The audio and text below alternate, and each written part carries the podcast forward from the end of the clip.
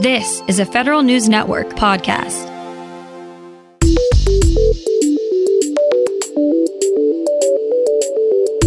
Coming up on today's Federal Newscast, on this Veterans Day, OPM reminds agencies of their obligations to federal employees who are called to active duty military service. A possible Air Force general's court-martial trial would be an American first. And as Biden adds to his transition team, Trump sees subtraction in his administration.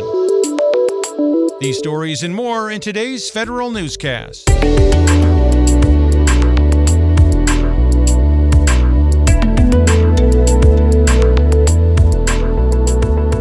Welcome to today's episode of the Federal Newscast. I'm Peter Maserlian, in for Eric White. The Office of Personnel Management is reminding agencies on Veterans Day of their obligations to support federal employees who are called to active duty military service. Agencies are supposed to allow employees in this situation to accrue leave while they're out performing uniformed service. They're also supposed to quickly re-employ service members once they return and protect their positions from reductions in force. The Uniformed Services Employment and Reemployment Rights Act applies to any federal employee in any executive branch agency. Plenty of familiar names are members of the president-elect's new agency transition teams.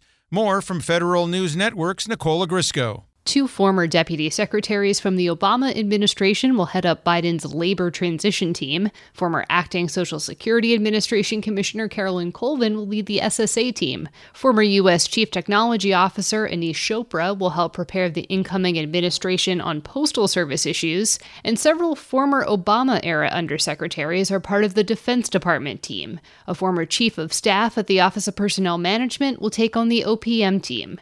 Nicole LaGrisco, Federal News Network. Two technology executives are on the move to new roles in government.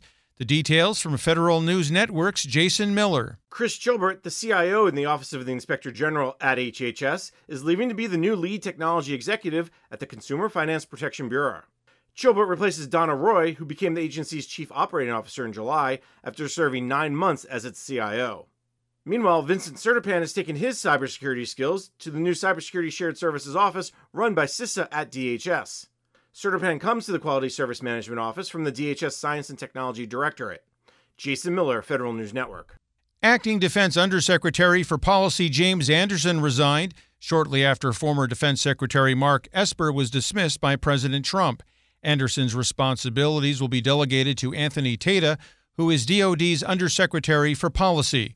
DOD's Undersecretary for Intelligence and Security, Joseph Kernan, also submitted his letter of resignation yesterday. Kernan will be replaced by Acting Assistant Secretary of Defense for Special Operation and Low Intensity Conflict, Ezra Cohen-Watnick. Additionally, Jen Stewart, Chief of Staff to Esper, announced her resignation. The federal government is about to bid farewell to one of its longest-serving information technology leaders. Tony Montemorano, the top civilian official at the Defense Information Systems Agency, is retiring after nearly 50 years of government service. He first joined the agency in 1992 after a 21-year career in the Navy. A retirement ceremony is scheduled for December 11th. The Library of Congress says it will use the upcoming Geospatial Information Systems Day to further the pandemic battle. Tom Temin has more. GIS Day is next Wednesday. The library will host online programs tailored for cartographers and epidemiologists who are tracking the spread patterns of COVID-19. Presenters from Johns Hopkins University, GIS vendor Esri, and the library itself will detail new ways of tracking and mapping the virus. GIS Day is part of Geography Awareness Week, marked annually since 1999. The library says it's made a special effort to document the pandemic's impact on American society. I'm Tom Temin.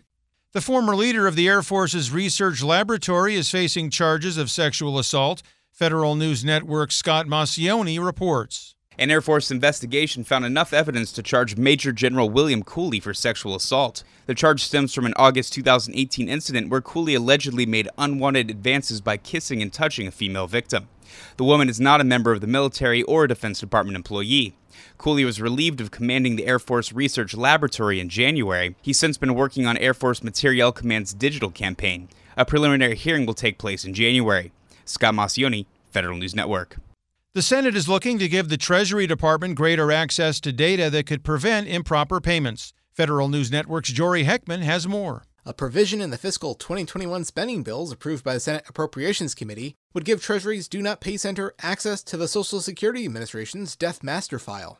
This comes after Treasury issued more than 1 million COVID-19 stimulus payments to deceased recipients. A bipartisan group of lawmakers introduced the Stopping Improper Payments to Deceased People Act last year, which would grant federal agencies access to the full set of SSA's death records. Jory Heckman, Federal News Network. A system of lean management principles is taking off at the Environmental Protection Agency. The EPA has implemented the system in more than 80% of its programs, meeting a goal set by its Office of Continuous Improvement. The EPA has used these lean management principles like cascading performance reviews and team huddles to improve over 500 of its processes. Some examples include cutting its Freedom of Information Act request backlog by nearly 45% and reducing its backlog of new permit applications. What do dinosaurs and the government have in common? A new report from the National Academy of Public Administration and the IBM Center for the Business of Government says a lot, especially when it has to do with agencies and change. Dinosaurs didn't adapt and eventually died out. NAPA says the government must change to become more agile across all programs, projects, and processes. NAPA details 10 principles of an agile government and offers 4 recommendations for how to stave off extinction. Find these stories at federalnewsnetwork.com and stay up to date on your agency's response to the coronavirus on our Coronavirus Resource page. I'm Peter Maserlian, in for Eric White.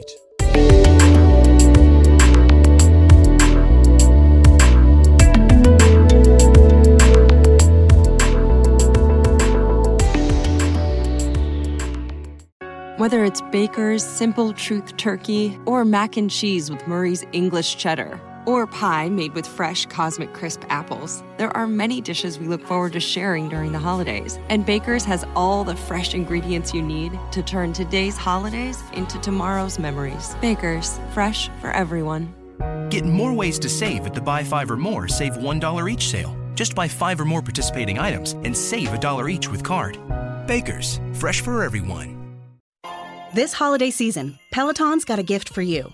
Get up to $200 off accessories with the purchase of a Peloton bike, Bike Plus, or Tread.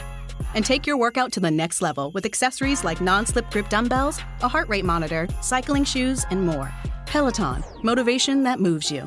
This limited time offer ends December 25th. Visit onepeloton.com to learn more. All access membership separate. Offer ends December 25th. Cannot be combined with other offers. See additional terms at onepeloton.com.